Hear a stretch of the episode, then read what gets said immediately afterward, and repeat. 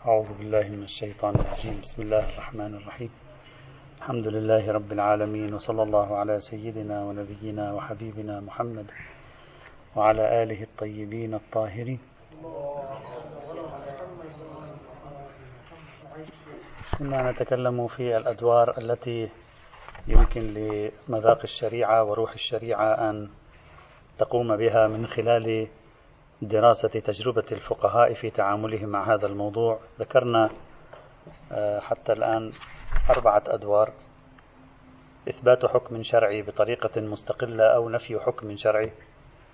الدور الثاني تعدية حكم شرعي ثابت من مجاله إلى مجال آخر غير منصوص.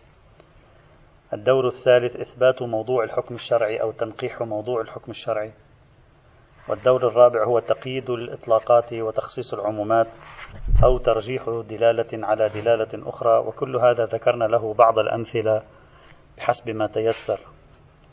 الدور الخامس الذي يمكن للمذاق الشريعة وروح الشريعة أن تقوم به بحسب تجربة الفقهاء هو اعتبار المذاق بمثابة رادع عن السيرة العقلائية.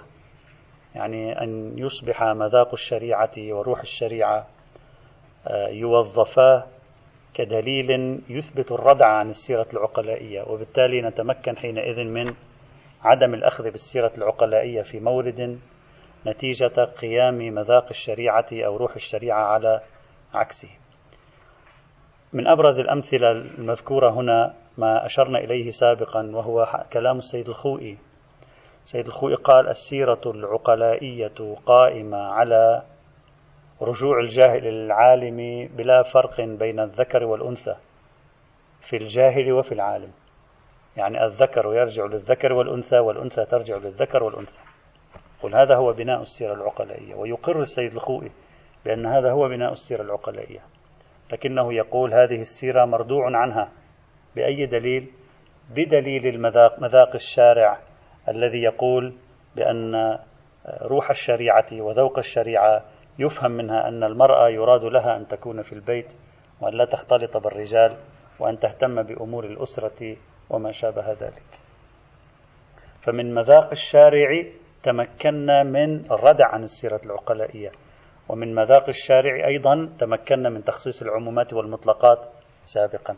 فإذا مذاق الشارع لديه قدرة على أن يردع عن السير العقلائية وعادة كما نعرف الرادع عن السير العقلائية المرتكزة يجب أن يكون قويا.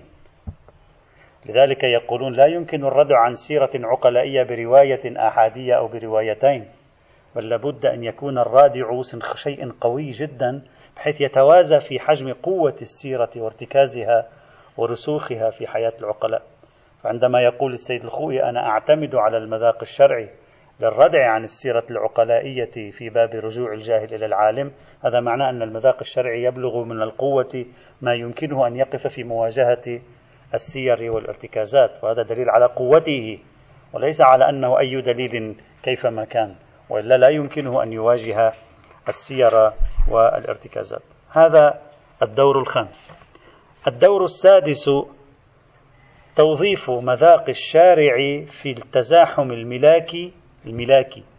الكاشف عن موقف شرعي محدد. توظيف مذاق الشارع في مجال التزاحم الملاكي. الآن سنشرح ما المراد. الكاشف عن موقف شرعي محدد. هذا ما هو المقصود من مقصود من هذا الدور؟ يعني الفقيه ينظر في الملاكات. يقول هذا الملاك عند الشارع بحسب المذاق أهم من هذا الملاك. الملاك لا مورد تزاحم الأحكام في عالم الملاكات نتكلم. هذا الملاك عند الشارع مقدم على هذا الملاك وأكبر من هذا الملاك. كيف عرفنا بمذاق الشارع؟ فنستفيد من تقدم هذا على هذا استنتاج حكم شرعي. الآن سأعطي أمثلة. واحدة من هذه الأمثلة يمكن أن أستقيه من كلمات الإمام الخميني رحمة الله تعالى عليه. سيد الخميني قال هل يجوز لنا أن نمكن غير المسلم من القرآن؟ هل أستطيع أنا أن أعطي شخص غير مسلم قرآن؟ هل في أنا الآن أبيع القرآن نسخ القرآن في البلاد غير المسلمة؟ بحيث هذا القرآن يقع تحت يد غير المسلمين ويتمكنون منه؟ كثير من الفقهاء كما تعرفون قالوا بحرمة تمكين الكافر من المصحف الشريف. هذا معروف. الإمام الخميني رفض هذه الفكرة. واستند إلى مذاق الشارع لإثبات ملاك أهم وعلى أساسه أفتى بالجواز. لاحظوا كيفية مقاربة الإمام للموضوع. قال والقول بلزوم حفظ القرآن وسائر المقدسات عن الوصول إليهم خلاف مذاق الشارع الأقدس. الآن حنشوف كيف فهم مذاق الشارع عبر إجراء نوع من التزاحم الملاكي تقدير الأهمية الأولويات. قال خلاف مذاق الشارع الأقدس من لزوم تبليغ الإسلام. شوف جعل عندنا أولوية لحفظ المصحف الشريف كأوراق وعندنا أولوية أخرى نشر الإسلام وتبليغه. قال الأولوية هنا نعرف بمذاق الشرع أن الأولوية لنشر الإسلام. أكبر من أولوية حفظ المصحف الشريف وسائر المقدسات العينية يعني أحجار أو أوراق مقدسة. لاحظ ماذا يقول؟ يقول خلاف مذاق الشارع الأقدس من لزوم تبليغ الإسلام وبسط أحكامه ولزوم هداية الناس مع الإمكان بأي وسيلة ممكنة. واحتمال مس الكتاب أحيانا لا يزاحم تلك المصلحة الغالبة. طبعا هو لا يقول هنا قاع التزاحم في باب الأحكام في باب الامتثال يتكلم عن التزاحم في الملاكات. يقول نعم أحيانا سيمس غير المسلم القرآن. هذا طبيعي. عندما تبيع القرآن في الدول غير المسلمة طبيعي عندما يقع في يد شخص سوف يمسه. يقول هذا صحيح فيه مفسدة لكن نعرف من مذاق الشارع أن مقابل هذه المفسدة مصلحة عليا. فالشارع يبني أحكامه على المصالح العليا. فنقول يجوز بيع المصاحف لغير المسلمين. ما دامت هذه المصلحة متوقعة. كفتوى لا أنه كعالم تزاحم امتثالي.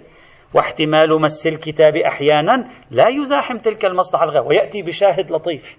يقول ولهذا أرسل رسول الله صلى الله عليه وعلى آله وسلم على ما في التواريخ أرسل مكاتيبه الشريفة المشتملة الشريفة المشتملة على آية كريمة من القرآن إلى السلاطين المعاصرين له مع احتمال مسهم إياه. وما أرسل إلى السلاطين في بلاد فارس والروم ومصر إلى آخره وضمنها بعض العبارات ومنها لفظ الجلالة والسلام على من اتبع الهدى وإلى آخره. قال يحتمل. لماذا فعل النبي ذلك؟ وذلك لأهمية إبلاغ الإسلام وتبليغ الشريعة. إذا لا ليس خاص بمورد الضرورة. نقول نفس هذه المقارنة في الأهميات في مرحلة الملاكات. والتي نستكشفها من من معرفة مذاق الشارع تجعلنا نفتي بجواز ذلك ولو مع احتمال مسهم للقرآن. تصبح فتوى كلية حينئذ. واضح أن الإمام الخميني هنا يستخدم فكرة المذاق لاكتشاف الأولويات الملاكية لإصدار حكم شرعي وفتوى شرعية على وفقها.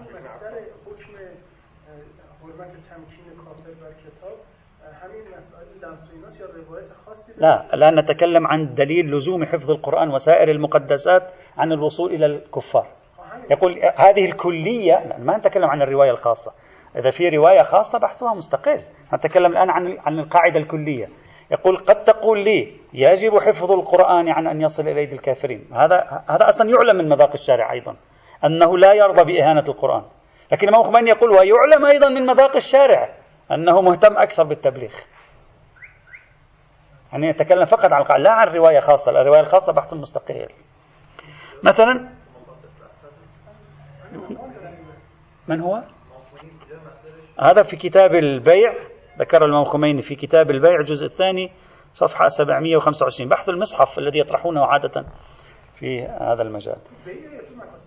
لا الإمام الخميني بحثه في البيع هذا الجزء الثاني. هذه الجملة يعني في البيع موجودة. كذلك مثلا المحقق العراقي في بحث اجتماع الأمر والنهي ماذا يقول؟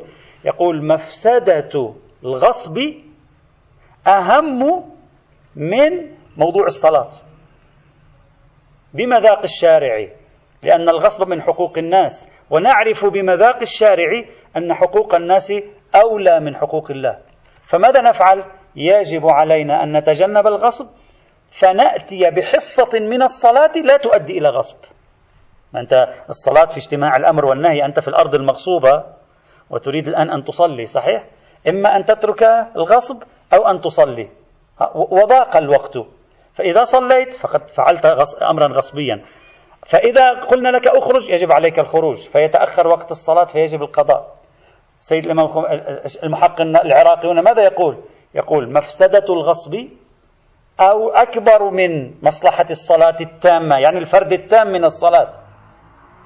بمذاق الشارع. فينبغي أن نقول اخرج وائتي بحصة من الصلاة لا تؤدي إلى غصب. يعني ماذا؟ يعني أنت وتخرج صلي. كيفما كان؟ أنت تخرج صلي. فحينئذ نقيد حصص الصلاة الحصة الكاملة نجعلها حصة صغيرة ببركة تقدم الملاكات المستفاد من مذاق الشارع.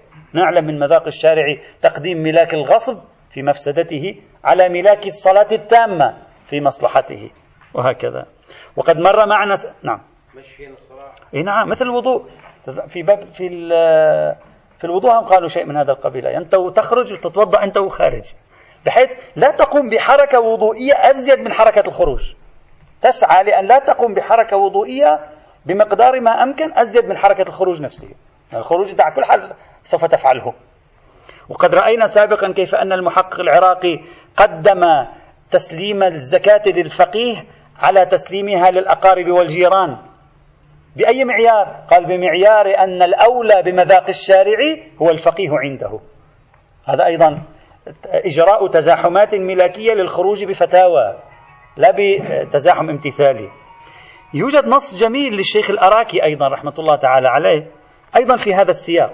الشيخ الأراكي يقول إن بعضا من المحرمات يكون مناطاتها معلومة عندنا. جريئة هذه النصوص. ليست مألوفة في أوساط الطلبة كثيرا. يقول بعضا من المحرمات يكون مناطاتها معلومة عندنا. وعلم من مذاق الشرع أنها لا تدور مدار الحرج. يعلم من مذاق الشرع ما عندنا دليل. يقول بل هي باقية على التحريم ولو بلغ الترك من الحرج ما بلغ. مثل يقول وهذا نظير شرب الخمر والزنا واللواط وأمثالها ممن لا يلتزم أحد. له حظ من هذا الدين حظ من هذا الدين بجوازها عند وجود الحرج بتركها. إذا أنت محرج عندك حرج. تروح تزني أو آه، مثلا آه، تشرب الخمر حرج ليس ضررا يتكلم عن الحرج يقول ففي هذا القسم لا بد من التزام التخصيص في أدلة نفي الحرج فإذا هو استعان بمذاق الشرع لمعرفة قوة الملاك بحيث أن الملاك مطلوب ولو في حال الحرج. أقول وهذا نستطيع أن نستكشفه من مذاق الشرع. أيضا من الموارد هذه ما يذكره السيد السبزواري إحنا عندنا بحث في الفقه. إذا شخص دار أمره بين أن يجلس للتخلي أجلكم الله. مستقبلا القبلة وبين أن يستر عورته عن الناظر. يعني إذا أراد أن يجلس بطريقة لا يستقبل القبلة سيرى ناظر عورته. وإذا جلس بطريقة يستقبل القبلة الناظر لن يرى العورة. فماذا نفعل؟ نحن أمام خيارين إما لا نستقبل القبلة فيرى الناظر العورة. وإما لا يرى الناظر العورة لكن نتورط في استقبال القبلة بناء على حرمة استقبال القبلة واستدبارها في في التخلي. فماذا نفعل؟ لاحظوا كيف خرجها. قال لو دار أمر المكلف حال التخلي بين عدم الستر واستقبال القبلة يلزم أن يرجح الستر على استقبال القبلة يعني يستقبل القبلة. المهم عندي أن لا تنكشف العورة. دليلك أننا علمنا من مذاق الشرع أهمية الستر على غيره. لا بعدين تقول له منين؟ أنا علمت. كيف علمت؟ هذا بحث آخر. لكن هو يقول لك أنا علمت من مذاق الشرع أن ملاك هذا أولى من ملاك هذا. فأصدر فتوى على وفقه. وأقول يجب في حال الدوران استقبال القبلة وتجنب كشف العورة أمام الأجنبي. إلى غير ذلك من الأمثلة الكثيرة التي في بحث فقه المصلحة أم تعرضنا أيضا إلى اكتشاف الأولويات عبر المقاصد والمآلات وما شابه ذلك. هذا الدور السادس. الدور السابع والأخير توظيف مذاق الشرع في حل التعارض بين النصوص. وهذا لم أجد فيه كلاما كثيرا عند الفقهاء. عينات قليلة جدا عند الفقهاء. السنة لم يستخدم كلمة المذاق. بحث المقاصد منفصل. لكن بحث المقاصد عندهم دراسة مستقلة في حل التعارض عبر المقاصد. نحن فقط نتكلم في فرضية المذاق حاليا. عند التعارض نعم. في مثال لطيف وجدته في كلمات السيد السبزواري رحمه الله في مهذب الأحكام. يقول السيد السبزواري في عندنا روايات بطهارة الخمر وعندنا روايات بنجاسة الخمر. ماذا نفعل؟ كيف نحل التعارض بين روايات الطهارة وروايات النجاسة؟ ما العمل؟ تذكر حلول متعددة لهذا الموضوع لا يوافقون عليها. واحد من الحلول التي يقدمها يقول المأنوس من مذاق الشرع اهتمامه بالتجنب عن الخمر. وهذا مرجح روايات النجاسة على الطهارة. طبعا هذا لا تجد مثله في الكتب الشيعية. ما معنى هذا الكلام؟ يعني يقول نحن عندنا مذاق الشارع تجنب الخمر. هذا مذاق ثبت في الشرع. مذاق ثبت في الشرع تجنب الخمر. نجي الآن إلى الطائفتين من الروايات. طائفة تقول بالنجاسة طائفة تقول بالطهارة. أي من الطائفتين منسجم مع المذاق؟ يعني أنا إذا قلت لك الخمر طاهرة هذا يعزز تجنب الخمر. أو إذا قلت لك الخمر نجسة يعزز تجنب الخمر. طبيعي إذا قلت لك نجسة. سوف يعزز ذلك تجنب الخمر. لأنه كلما أعطيتك محفز جديد داع جديد باعث جديد للتجنب فأنا أعززت مذاق الشرع في تجنب الخمر. فقال بناء عليه نرجح روايات النجاسة على الطهارة وأفتى بنجاسة الخمر. آه هذا هذا بحث آخر. أمر رواني. هذا سوف نبحث فيما بعد. ما دليلهم على ذلك؟ هل طبعا بعض التطبيقات قد تقول أنا لا أوافق عليها. أتكلم عن أصل الفكرة. سنرى يوجد شيء غير هذا؟ ما الفرق بين هذا والقياس؟ سنرى. سنرى هل وقعنا في أخطاء أو لا؟ قضية خلف خلف الستار شيء أعمق دفعهم إلى ذلك يجب أن نحلله. هم لم يحللوا نحن سنحلله. شو نسوي؟ ما في حال. هذه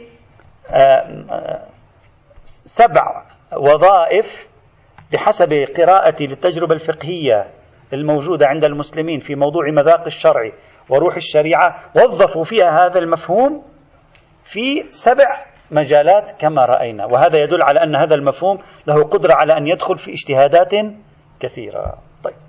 بعد أن فهمنا بالإجمال فكرة مذاق الشرع وعرفنا أيضا بالإجمال أدوار فكرة مذاق الشرع وروح الشريعة وهي أدوار سبعة أو نعم. الآن سننتقل إلى فكرة جديدة ونحن أيضا ما زلنا نحلل لنصل إلى حجية هذا المسلك أو عدم حجيته. أساليب اكتشاف مذاق الشرع أو معابر الكشف عن مذاق الشرع. ما هو الطريق الذي يعني من أين أعرف مذاق الشرع؟ هذا كيف يحصل يعني؟ نريد أن ندرس التجربة الفقهية نحللها نتأمل نحن فيها. نرى ما هي الطرق التي توصل إلى مذاق؟ هذا البحث مهم جدا قبل أن نأتي إلى درس الحجية. لماذا؟ لأنه هذه الطرق سوف تقول لي فكرة مذاق الشرع حجة أو ليست بحجة. لها حجية موضوعية وليست لها حجية موضوعية؟ بصرف النظر عن كلية حجية اليقين. هذا مهم بالنسبة إلينا جدا. المناهج أو الطرق أو المعابر أو الآليات ما شئت فعبر التي توصل إلى مذاق إلى إدراك مذاق الشرع بحسب التجربة الفقهية الموجودة متعددة. أولا المنهج الاستقرائي. المنهج الاستقرائي. من أبرز أدوات اكتشاف مذاق الشرع وروح الشريعة بحسب تجربة الفقهاء أنا ما أتكلم الآن نظريا نحن لا نتكلم افتراضيا نتكلم بحسب التجربة. بحسب التجربة من أبرز الأدوات هو عبارة عن المنهج الاستقرائي. ما معنى المنهج الاستقرائي؟ يعني الفقيه. بحكم خبرته لسنوات طويلة مع الفقه مع الأحكام مع الروايات مع الآيات مع آراء الفقهاء. هذه الخبرة المتراكمة تجعل في ذهنه أنس وتراكم عفوي يولد عنده يقين بقناعات المتكلم بآراء المتكلم حتى لو لم ينص على عبارة هنا أو هنا. وهذا اليوم شائع في دراسة العلماء. الآن الذي يريد يدرس فيلسوف أو يريد يدرس عالم رياضيات أو مؤرخ أو فقيه أو أصولي أو مفسر أو عالم أديان كيف تدرسه؟ تأتي تحلله تعيش مع كتبه لمدة سنة سنتين. تريد تكتب أطروحة الدكتوراه يا أخي. تعيش مع كتبه مدة سنة سنتين. تعرف مزاجه العام. وتبدأ تحلل. أحيانا تخرج بتحليلات. ليس فيها نص من كلامه مباشر لا لا يوجد نص مباشر لكن تستطيع أن تتنبأ بأن هذا هو رأي هذا الفيلسوف من خلال مسار منظومته الفلسفية هذه ها؟ تستطيع أن تتنبأ كيف جاءك هذا التنبؤ؟ جاءني من خلال تراكم الجزئيات الصغيرة التي استطعت من خلالها أن أتلمس مزاجه مذاقه. والله هذا الشخص ميال إلى التحفظ أو ميال إلى الانفتاح. ميال إلى العقلانية أو ميال إلى التعبدية. ميال إلى مثلا تاريخية أو ميال كيف عرفت؟ تعرف من خلال ملاحظة الجزئيات الصغيرة في أطراف كلامه تستطيع أن تستنتج. نفس الأمر أيضا نستطيع أن نطبقه في الشرع. قراءة عمرها خمسين سنة. الآن بعضهم قال مؤخرا قال الاجتهاد لا يكون قبل خمسين سنة درس. صحيح.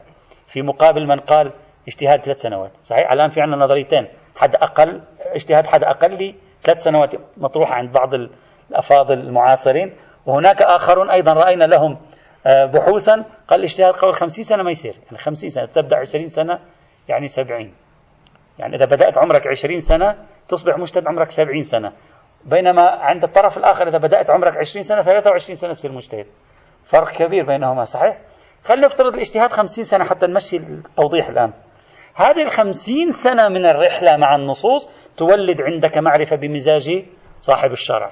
هذه المعرفة ما هي؟ حللها لي. ليست إلا معرفة استقرائية تراكمية. ما معنى استقرائية؟ يعني تراكمية. جزئية هنا على جزئية هنا مبعثرات. تستطيع أن تصنع منها مزاجا كليا عاما. فتقول إذا سألوك عنه تقول هو يرجح كذا. لو أتينا الآن باستفتاء من مستحدثات المسائل الفلسفية وقلنا ما رأي صدر المتألهين فيها ولم تكن المسألة موجودة أمامه من قبل نقول على مزاج صدر المتألهين نتوقع أن يقول كذا وكذا. لماذا؟ لأننا نعرف المزاج. نعرف القواعد نعرف التأسيسات نعرف ما يقبل به وما لا يقبل به فنستطيع أن نقول في هذه المسألة التي تطرح الآن ولم تكن مطروحة من قبل نستطيع أن نتنبأ أن صدر المتألهين مثلا هذا رأيه بدرجة ظنية عالية. ولعل هذا ما يفسر استخدامهم كلمة روح وذوق ومذاق أنه ما في أدلة عينية وإنما هي أدلة يعني ذهنية إذا صح التعبير. سنعطي مثال نفس مثال السيد الخوئي. السيد الخوئي في بحث عدم جواز تقليد المرأة ماذا قال؟ قال إذا ذهبنا إلى روايات إلى أحكام المرأة نجد المرأة مطلوب منها في البيت مطلوب منها كذا لا معذورة عن الجهاد معذورة عن صلاة الجمعة. نعرف أن المطلوب منها أن تكون في البيت وأنه كلما أمكن للشريعة أن لا تسمح لها بالخروج من البيت كانت تفعل ذلك. من خلال هذا التتبع الخوئي فيما يقبله الإسلام من المرأة وما لا يقبله منها من خلال هذا التتبع حصل له معرفة بمذاق الشرع. قال أنا يحصل لي. هذا معرفة بمذاق الشرع. منشأه استقراء. ليس إلا ليس شيئا آخر. كذلك عندما رأينا مثلا الشيخ المؤمن القمي رحمه الله أمس تكلمنا عنه. قال المذاق الشرعي يعطي أن المرأة الزانية لا تجرد من ثيابها أو لا تجلد على ما رؤيت عليه. المذاق يعطي ذلك. من أين جبت هذا المذاق؟ غير أنه تتبع كل أحكام المرأة من أول الفقه إلى آخره وجد إصرار شرعي على الستر. في أي مجال الشريعة تحب الستر؟ تكون هناك خيار بين الستر وغيره؟ كانت ترجح الستر كانت ترجح الستر. فنستنتج أنه في هذا الباب الشريعة أيضا ترجح الستر وهكذا. أيضا من الأمثلة المعروفة يعني مثال القواد الذي يجمع بين اثنين على الحرام. القواد أحد الفتاوى المشهورة أن عقوبة القواد الذي يجمع بين اثنين على حرام عقوبته أن يعني يشهر به يجز رأسه يحلق شعر رأسه كاملا ثم يخرج هكذا وهو محلوق الشعر يخرج في الطرقات يشهر به ثم ينفى إلى بلد آخر. الفقهاء جاءت جاء موضوع المرأة هنا. طيب المرأة نجوز شعرها نخرجها أيضا في الطرقات نشهر بها أنها كذلك ثم ننفيها. وهذا خلاف الستر. نفيها أم أيضا مشكلة؟ أن نفيها سيؤدي إلى مزيد من أنشطة لها. هناك في تلك البلدان غير معروفة. ربما هذه تزيد من اللاعفاف. أيضا هذه مشكلة. فماذا قال السيد الكلبكاني دون وجود دليل ملموسة قال هذه عبارته. وأما عدم جريان الحلق والشهرة والنفي بالنسبة إليها فلعله لما هو معلوم من مذاق الشارع في أمر النساء واهتمامه البالغ في سترهن وعفافهن وعدم تبرزهن وأن النساء عي وعورة فإن جز رأسهن وإبرازهن والإطافة بهن في البلد وكذا إخراجهن إلى بلد آخر ينافي هذا المقصد السامي مقاصد الشريعة. يقول على هذا الأساس هذا الحكم لا يشمل المرأة مع أن الروايات مطلقة. مع أن الروايات مطلقة. هذا من أين أتى به؟ أتى به من التتبع. قال اهتمامه البالغ بالستر اهتمامه البالغ بالعفاف عدم التبرز أن النساء عي وعورة. كل هذه جمعها في الأبواب المختلفة استنتج مذاقا شرعيا فخرج بفهم جديد مختلف لهذا الموضوع. بناء عليه يمكن لنا إذا بما أن منهج الاستقراء التقى مع مسلك مذاق الشرع يمكن لنا أن نرجع إلى الوراء. لنرى أن الفقهاء استخدموا الاستقراء الملاصق لفكرة مذاق الشرع بأسماء أخرى. أربعة أسماء بعد التتبع في الكتب الفقهية والأصولية أربعة أسماء يمكنك أن تجدها. أول اسم عادة الشرع. هذه كلمة متداولة. عادة الشرع وأحيانا يقولون عادة الشارع. فيقول من عادة الشارع كذا وكذا. فنحكم على وفق عادة الشرع. من عادة الشرع كذا وكذا فنحكم على وفقه. هذا هم هو استقراء وهم ليس بعيدا أن يكون هذا نتيجته مذاق الشرع. فلم يكن عندهم تعبير مذاق الشرع كان عندهم تعبير عن منهج الوصول إلى مذاق الشرع. فعبروا عن مذاق الشرع بالمنهج اللي هو الاستقراء. واستخدموا كلمة العادة تعرفون كلمة الاستقراء مع كلمة العادة مترابطين حتى في الدراسات الفلسفية. هذه الكلمة كلمة عادة الشرع وعادة الشرع لم أجدها يعني في فيما تتبعت لم أجدها إلا شيء نادر قبل المحقق الحلي. من زمن المحقق الحلي إلى زماننا هذا المصطلح بدأ يتداول. عادة الشرع عادة الشارع. وكثير ابن العلامة الحلي ابن فهد الحلي كثير من الفقهاء لا نريد أن نطيل به. فقط أذكر مثالا واحدا. وهذا المثال يعني هذه الأمثلة هي من جهة جميلة وتدل على نمط موجود في داخل الكتب الفقهية عند النافين للقياس ومن جهة أخرى تثير في ذهننا أسئلة. لاحظ ماذا يقول علام الحلي. يقول إن عادة الشرع في باب الشهادات اعتبار المرأتين بالرجل. عادة الشرع. يعني هكذا رأيناه. الكل اثنتين بواحد. وإن هذا عادته أكثر الحقوق إنما يثبت غالبا لاحظة عادة أكثر غالبا. ما في كلية في استقراء ناقص تراكمي. أكثر الحقوق إنما يثبت غالبا بشهادة رجلين. طيب الآن عندنا سؤال. في القضايا التي لا يطلع عليها الرجال مثلا هل هذه المرأة أرضعت هذا الطفل رضاعا محرما أو لا؟ هل هذه المرأة بكر أو سيد؟ هل هذه المرأة إلى آخره؟ هذه القضايا اللي هي من شؤون النساء لا يجوز للرجال الاطلاع عليها هذه كيف نأتي بشهود فيها؟ لابد أن النساء هم اللي يشهدوا. طيب كم عدد النساء؟ ما عندنا روايات مثلا. هكذا يفهم. ما عندنا روايات تحدد. فيقول لك العلامة الحلي حيث إن عادة الشرع كل رجلين كل رجل بامرأتين. هذا واحد. اثنين وعادة الشرع في القضايا الحقوقية أنه يحتاج إلى رجلين إذا كل رجل بامرأتين ضرب رجلين إذا فيما تختص به النساء أربع نساء لازم يكون موجود. لا آية ذكرت ولا رواية. لا توجد آية ولا رواية عن أنه إذا أردت أن تثبت أن هذه بكر أو سيب فلازم أربع نساء. لكن العلامة الحلي يستند إلى ماذا؟ يستند إلى عادة الشرع. عادتين للشرع. عادته أن الرجل يساوي اثنين عادته في الحقوق شهادة رجلين. فإذا هذه قضايا حقوقية إذا لابد شهادة رجلين. شهادة رجلين غير ممكنة شهادة بديل الرجلين بديل الرجلين في عادة الشرع أربع نساء. فإذا نحكم فيها بأربع نساء. هلا أنت لك أن تقول يا هذا هو. يعني أنت حيرتنا هذا غير القياس. شو القياس إذا؟ إذا هذا ليس بقياس. ما القياس؟ هذه كلها تحتاج إلى تحليل قريبا جدا. أشرفنا على الوصول. هذا تعبير شائع يدل على استخدام المنهج الاستقرائي في نتيجة يبدو لي أن مقصودهم منها مذاق الشرع. هذا واحد. اثنين. ديدن الشارع أيضا هذا الاستخدام موجود عندهم. ديدن الشارع ديدن الشرع ديدن يعني عادة نفس الشيء. ديدن الشرع ديدن الشارع. أيضا هذا وجدناه. حتى يستخدمونه في الأصول هذا التعبير. وكثيرا ما يستخدمونه حتى مع كلمة العادة أيضا في بحث القرينة المنفصلة. يقول ديدن الشرع على استخدام القرينة المنفصلة لأن العرف ليس ديدنه القرينة المنفصلة. وهذا يستخدمونه كثيرا أيضا. هذا متداول بشكل كبير. سأعطي فقط مثال واحد وهو ما يقول المحقق اللاري في تعليقته على المكاسب. يقول الأصل في المضمونات القيمة. أنا أتلفت لك هذا القلم أريد أن أضمنه. الأصل ما هو؟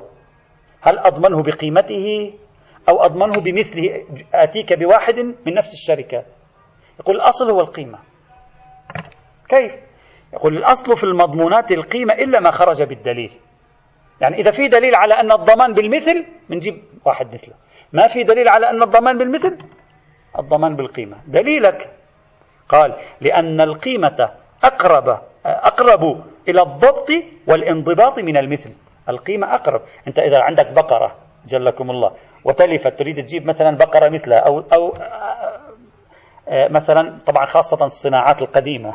خاصة الصناعات القديمة. أنت عندك حتى الدرهم كل درهم يختلف عن الثاني. كانوا سابقا ليس مثل اليوم. نسخة طبق الأصل. فأنت منين تجيب مثل؟ مثل حقيقي. مثل حقيقي ما تجي طبعا عندك تليفون أو جهاز تكاد تقول بنسبة 99.99 هو مثل. غالبا المتماثلات في ذلك الزمان في فروقات بينها 2% 3% أحيانا أكثر فالقيمة أضبط. أنا أعطي القيمة أضبط من أعطيك المثل. لأن أعطيتك المثل ممكن يختلف عن الأول قليلا. يقول لأن القيمة أقرب إلى الضبط والانضباط من المثل وهي التي توازي وتقابل مالية العين ومالية كل وصف من أوصافها. طيب جميل. الأصل الضمان بالقيمة. الدليل القيمة أضبط. طيب جيد القيمة أضبط. يعني من, من قال أنه لازم؟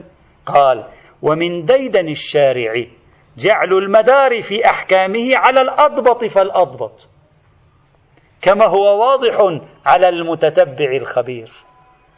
يقول عرفنا من ديدن الشارع أنه يهتم بالأضبط فالأضبط إذا فلا بد أن نستنتج هذه النتيجة. لا رواية ولا آية ولا شيء من ذلك.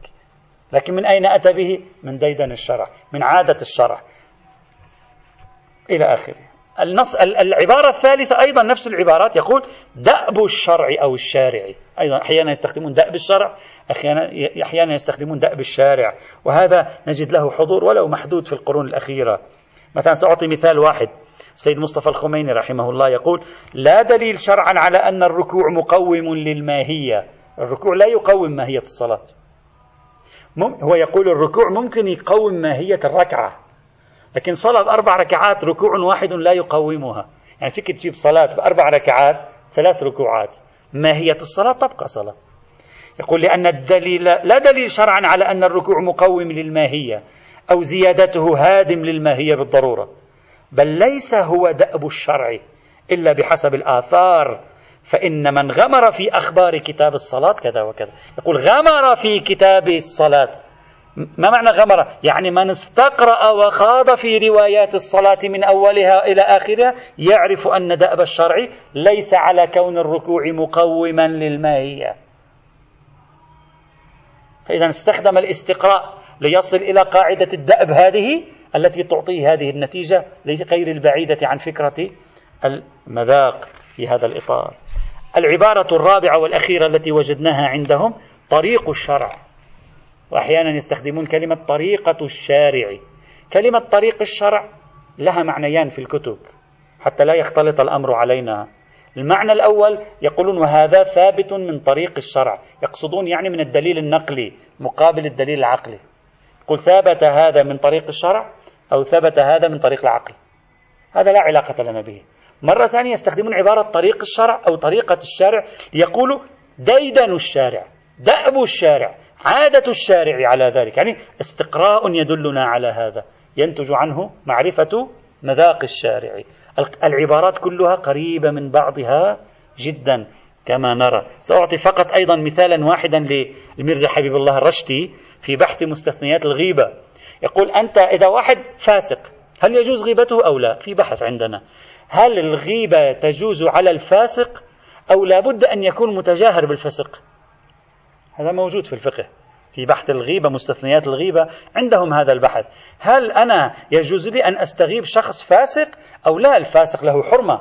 لابد أن يكون متجاهرا بالفسق. أسقط حرمته فأنا أستغيبه. ميرزا حبيب الرشدي يقول كل فاسق حتى لو غير متجاهر. شخص فاسق يجوز غيبته. يعني إذا تعرف واحد هو أصلا ما بيصلي فهذا عادي تستغيبه حتى في أي شيء. كل شخص فاسق يجوز غيبته. فيقول لاحظوا آه، استدلاله يقول وأما اشتراط التجاهر وعدم المبالاة من اطلاع الناس فهو بعيد أن نشترط هذا الشرط فهو بعيد عن المأنوس من طريق الشرع. شو هو المأنوس من طريق الشرع؟ ما هو المأنوس لديك؟ أيها الميرزا الرشدي من من طريق الشرع يقول من طريق الشرع من سلب الاحترام عن الفاسق. الفاسق لا احترام له. قل طريق الشرع هكذا أن الفاسق لا احترام له. فنحن نعرف من طريق الشرع أن الفاسق لا احترام له فنفتي أنه يجوز غيبة الفاسق. إذا أول طريق لاستكشاف مذاق الشرع هو الاستقراء ولعله من أهم الطرق عندهم في هذا المضمار. ونجد تعابير أخرى استخدمت في كلمات العلماء توازي الاستقراء في الإيصال إلى نفس النتيجة يعني روح الشريعة مذاق الشرع وما شابه ذلك مثل كلمة العادة مثل كلمة الطريق الطريقة الدأب الديدن منسوبة هذه إلى الشرع تارة وإلى الشارع أخرى. فإذا هذا الطريق هذا طريق مهم وإذا أردت حينئذ أن تقول أنا أرفض مذاق الشرع فعليك أن تقول الاستقراء هذا لا يفيد اليقين ولا دليل على حجيته بالخصوص. يعني لاحظ كيف صار الآن آه، آه، حكمنا على نظرية مذاق الشرع من خلال الأداة. ما هو أصلا أساسها؟ أساسها الاستقراء. هل هذا الاستقراء يفيد يقين أو لا؟ إذا لا يفيد يقين هل هو حجة بدليل خاص أو لا؟ هذه هي النقطة الموجودة في آه، المقام. طبعا عندنا مشكلة كبيرة هنا أختم بها. المشكلة الكبيرة ما هي؟ أنتم إخواني الأعزاء أنا أريد فقط أن أثير هذه المشكلة لأنني مضطر أن دائما يعني أشكل الموضوع تمهيدا لبحث القياس. أليس علمنا الميرزا النائيني وغيرهم من العلماء وهم ينتقدون القياس أن القياس يخطأ في الإيصال إلى مراد الشارع وأن سبب خطأ القياس في الإيصال إلى مراد الشارع أن الشريعة مبنية على تفريق المؤتلفات وتأليف المفترقات اللي هو عبرنا عنه نحن اصطلحنا عليه مبدأ عدم الاتساق في الشريعة. الشريعة تفاجئك. الأشياء المتشابهة لها أحكام غير متشابهة والأشياء غير المتشابهة لها أحكام متشابهة. تفاجئك الشريعة فلا تستطيع أن تجري عليها قواعد التناظر والتشابه الموجودة في القياس. هذا دائما كنا نتعلمه. السؤال إخواني الأعزاء هذا المنهج الاستقرائي الذي يولد لنا فكرة مذاق الشرع ألا يكشف أن الشريعة متسقة؟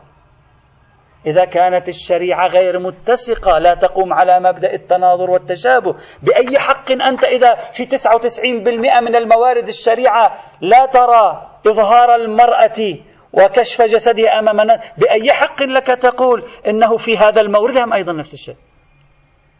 إذا كان مبدأ عدم الاتساق هو المبدأ المهيمن على الشرع. من قال لك هون في هذا المورد لا؟ محض ظن وتخمين مشمول لأدلة المفروض أن يكون مشمولا لما تكشف عنه أدلة النهي عن القياس على تفسيركم للقياس. كل هذا حتى لو 99% ما هو الشارع حسب الفرض. قائم تعامله معنا إذا أردت أن أعبر على مبدأ المفاجأة. يعني يفاجئنا بتشريعاته القائمة على لا اتساق لا تناغم لا تشابه.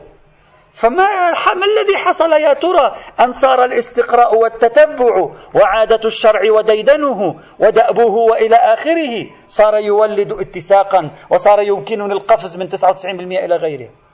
هذا لو تم في خارج الشرع يفترض عندكم لا يتم في الشرع. لأن المفروض أنكم تشددتم في أمر مبدأ التشابه والتناظر ومبدأ الاتساق والتناغم في الشريعة. قلتم الشريعة مبنية على تأليف المفترقات هذا هو السؤال الأصعب. هذه المسالك التي ساروا عليها خاصة المتأخرين من العلماء ساروا عليها. كيف يمكنها أن تفسر رؤيتهم لفلسفة النهي عن القياس؟ ورفض الشريعة لاعتبار القياس أمارة موصلة ظنية في أغلب الموارد. هذا يحتاج إلى تأمل. خلي هذا في بالنا لأن هذا بالنسبة إليه كثير من هذه القواعد التي يوما بعد يوم بدأوا يرحبون بها ويفرشون لها السجاد الأحمر تثير سؤالا عن ما الفرق في فلسفتها وعمقها بينها وبين فكرة القياس.